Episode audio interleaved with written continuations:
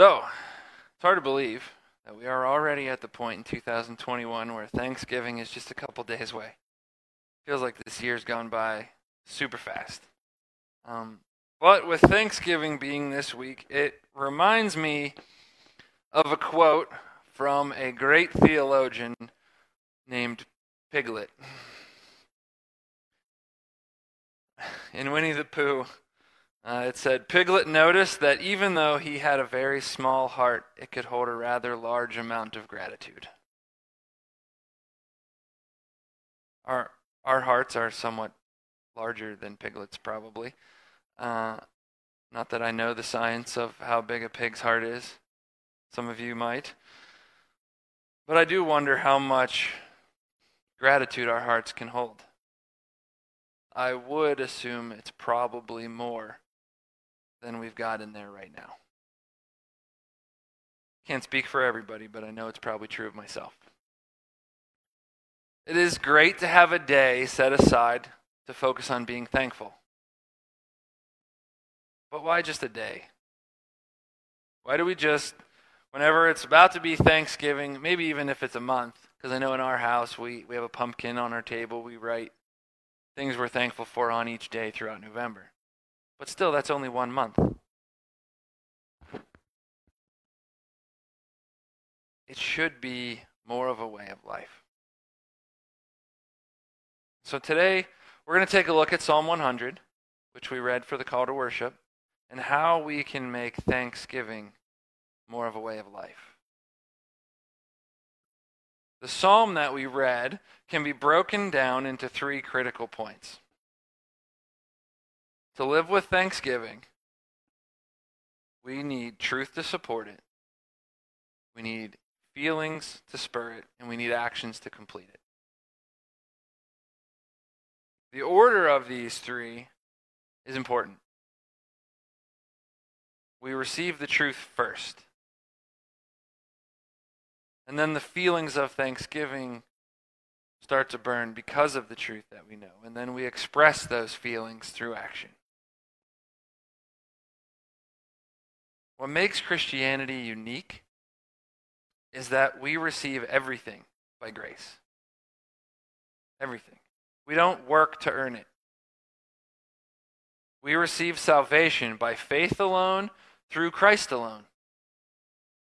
Then once we receive that, we realize how thankful we are, and we respond in good works. That's how Thanksgiving works. It's a response to something. So we're going to take those 3 things one at a time. The first one, to live with thanksgiving, we need truth to support it. So a few years back, you know how they do every year, the dictionary determines what the word of the year is? Well, a few years back, the word of the year was post-truth. If there was ever a word that defines our society, it's post-truth. Here's the definition.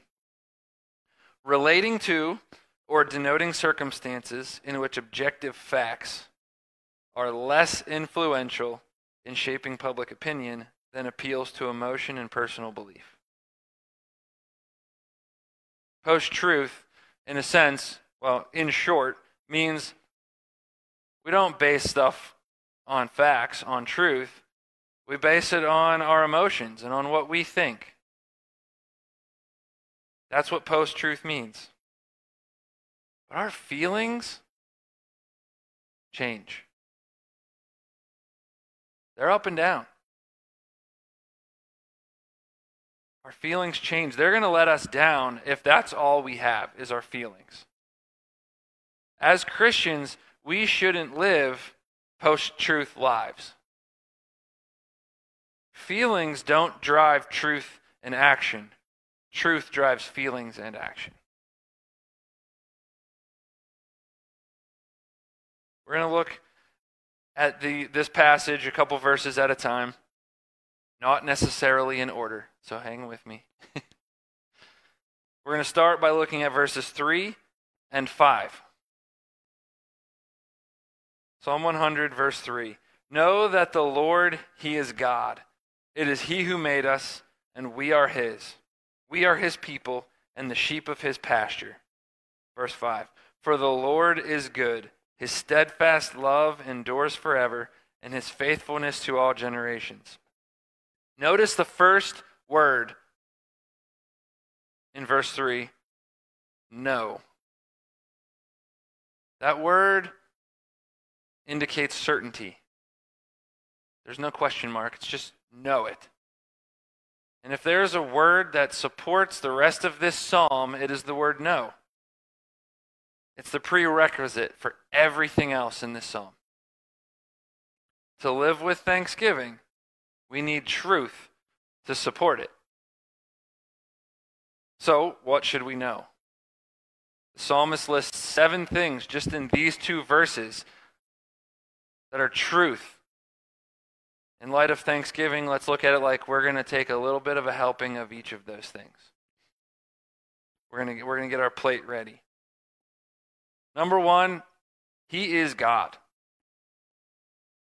The first thing that we need to know, the first truth, the foundational truth, God is God. In First Kings 18, if you're not familiar with the story in First Kings 18, I encourage you to read it. I'm just giving as brief a synopsis as possible. But Elijah, God's prophet, came to the people of Israel, and he said, how long will you go limping between 2 options? If the Lord is God, follow him. If Baal, then follow him. Then there's this big showdown,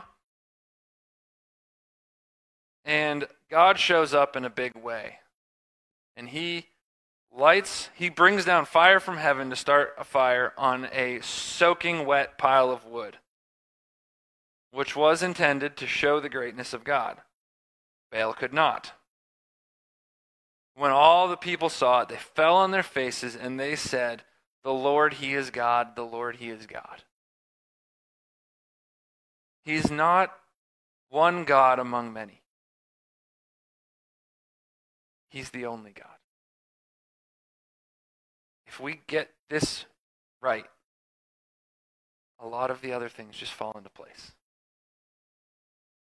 That's why it's first. He is God. But second, he made us. We are not accidents. We have divine intention. We were made by God in the image of God. Psalm 139 says, for you formed my inward parts, you knitted me together in my mother's womb. Humanity is not formed by just throwing a bunch of particles together by chance. We're knitted with careful attention to detail. The you that you are was not by accident. You were created by God. You were thought of before the foundations of the world. You have significance, even glory, because God made you. Third, we are his people. He not only made us, he wants us. We've done enough sinning to be eternally separated from God. And by enough, I mean like sinned once. We could be separated from God due to our sin, but he still calls us his. He still wants us. He still wants you. How do we know that? How do we know that he wants us? Because he came for us. Jesus left his home in heaven out of his great love for us. He accomplished the work of salvation because his heart beats for his people. In Psalm 17, it tells us that his people are the apple of his eye. We are his people. Number 4, we are the sheep of his pasture. He's not some benevolent but distant father. He's in the field with us. He shepherds us, he leads, he protects, he disciplines, he guides. We're not left out there by ourselves.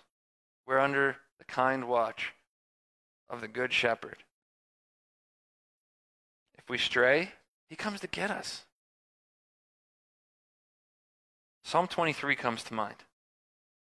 read that for you guys. The Lord is my shepherd, I shall not want. He makes me lie down in green pastures. He leads me beside still waters. He restores my soul. He leads me in paths of righteousness for his name's sake.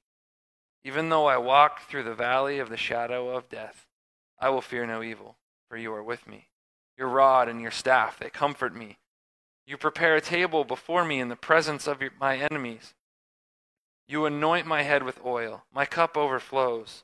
Surely goodness and mercy shall follow me all the days of my life, and I shall dwell in the house of the Lord forever. We are the sheep of his pasture. He is good. The verse says, for the Lord is good. And it just run down through some other places where he is described as good. Luke 18:19, who is good but God alone? Psalm 119:68, he is good and does good. Psalm 145:9, the Lord is good to all, and his mercies are over all his works. Psalm 86:5, for you, Lord, are good and ready to forgive, and abundant in loving kindness to all who call upon you. He is good, who secures eternal redemption for his people, unless he is good. He's not just good to some. He's good to all. He's good to you. Number 6, his steadfast love endures forever. It's this love that he bound himself to by his covenant promises all throughout Scripture. It's never ending. It's ever present. It's constantly shaping. It's fiercely protecting us. It's the love that stuck with Israel when Israel didn't stick with him. It's the love that sent Jesus into our world and bound him to human skin. It's the love that empowered him to fight temptations and compelled him to endure the cross for the joy that was set before him. Guess what? We are that joy. We are that joy that he endured the cross for. And if he was willing to endure all of that, how can we doubt his steadfast love now? He's not going to give up on us. His love endures.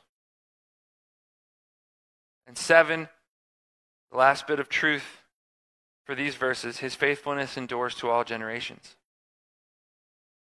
When we are faithful, or when we are unfaithful, he remains faithful. He never runs out of faithfulness. He didn't for Israel, and he won't for you. You fit inside the all generations that this verse is talking about. He didn't leave anybody out. He said all generations. So the foundation has been set. We're sticking with the Thanksgiving idea. The plate is now made. To live with Thanksgiving, we need truth to support it. But then, we need feelings to spur it. Feelings matter. They aren't all that matters, as a post-truth society might lean towards, but they do matter. The Christian life is not emotionless. Anybody who says that it is doesn't understand it. But those emotions need to be based on truth. And therefore, they have a foundation to really exist and last.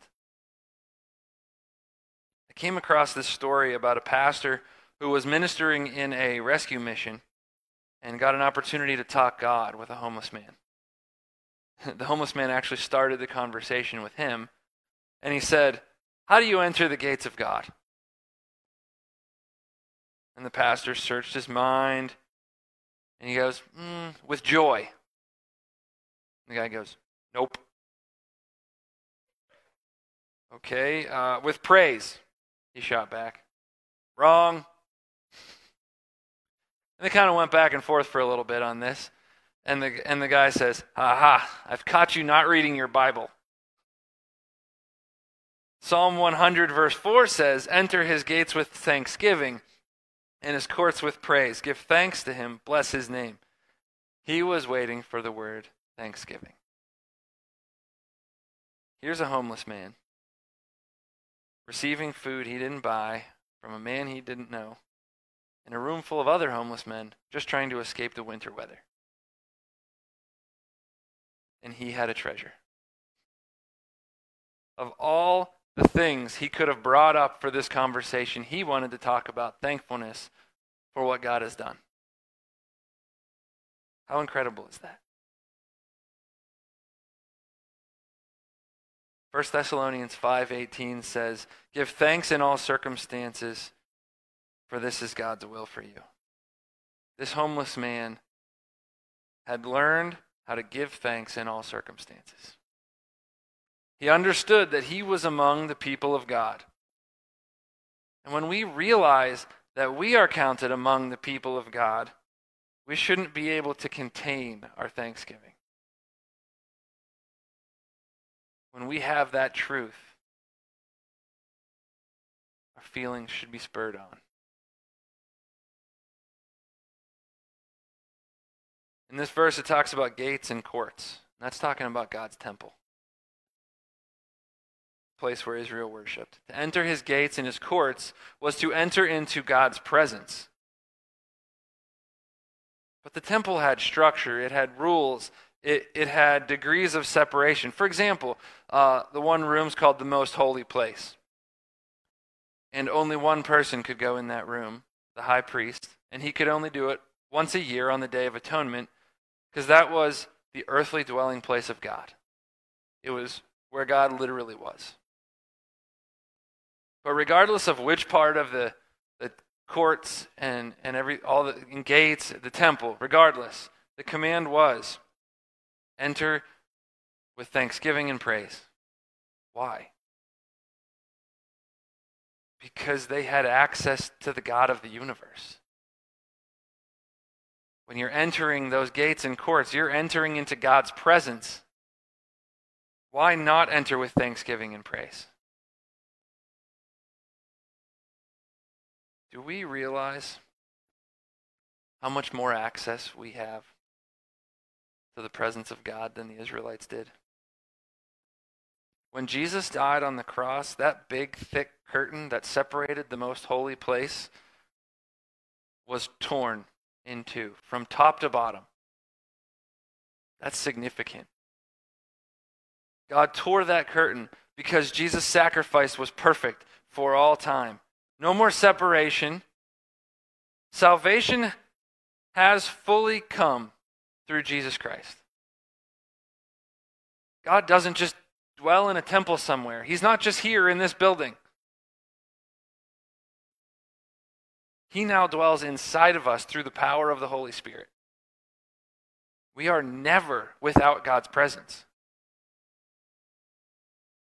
When we have rock solid truth that shows us who God is and all that he's done, it creates overwhelming feelings of thanksgiving. When we see how loved we really are, how utterly saved and redeemed we really are, how great God's love and care for us really is, feelings of thanksgiving well up and spur us on. So we have the solid food of truth that fills us to create feelings of thanksgiving that spur us and lead, finally, to actions to complete it. And so we will go and look at verses 1 and 2, finally. But before we look at the actual verses, whether it's in your Bible or in your app, if you look at this passage, there's a title above it that says, "A Psalm for Giving Thanks." The Hebrew here means to praise or give public acknowledgement, or to tell others what God has done. We give thanks to God through the action of praise. Verses 1 and 2 tell us how. "Make a joyful noise to the Lord, all the earth. Serve the Lord with gladness. Come into his presence with singing." Three public actions: make a joyful noise, serve the Lord, come into his presence. So let's get a helping of each of these for our second course. Are there any college football fans here? Couple? All right.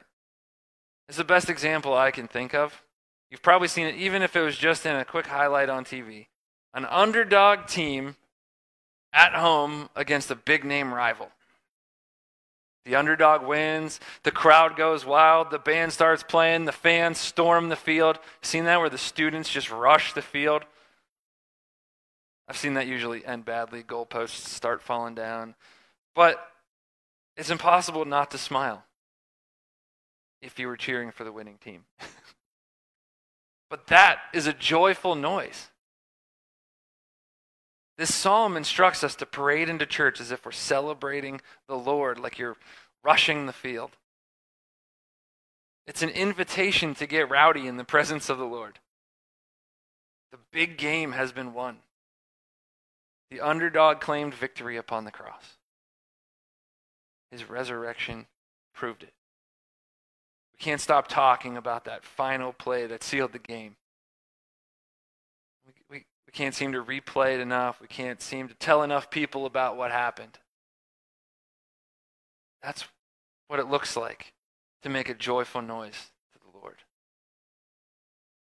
We tend to chalk that up as just singing. That's what it's talking about, singing, right? That's not all it is. It's just about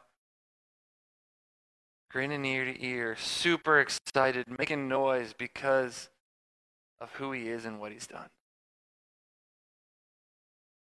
Second, serve the Lord. So, we make a joyful noise to the Lord. Then second, we serve the Lord. But how do we serve the Lord? It says, serve the Lord with gladness. The word serve indicates we're doing work, accomplishing things for God. But we can do that in one of two ways. We can do that begrudgingly, or we can do that with gladness. How are you serving? Do you see it as a chore? Something you have to do? Or is there joy? Is there gladness? Is there delight? Thankful hearts serve the Lord with gladness out of a response to his goodness. We know his truth. Stirs up feelings in us of thankfulness, and those feelings spur us on towards action to complete it. Serving with gladness is serving out of love, not serving to be loved. We do it because we feel the love of God, not because we want somebody's approval or we need to be loved. It's a response. And lastly, come into his presence.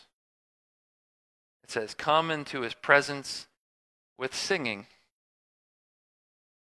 One of my new favorite songs, we were even singing it at Jolt just a couple of weeks ago. It's by Phil Wickham. And here's some of the words. There's joy in the house of the Lord. There's joy in the house of the Lord today. And we won't be quiet. We shout out your name. When we are excited and passionate, we loosen up a little bit. We sing about what we delight in. Do we come into God's presence that way? We sing his praises here at church as a public acknowledgement of who he is, what he's done for us, who we are to him. But why just here? Praise is the outflow of knowing who he is and the feelings that flow from that truth.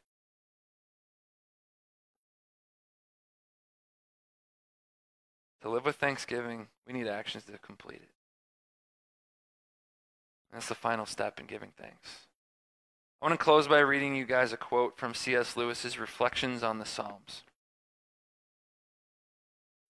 I think we delight to praise what we enjoy because the praise not merely expresses but completes the enjoyment.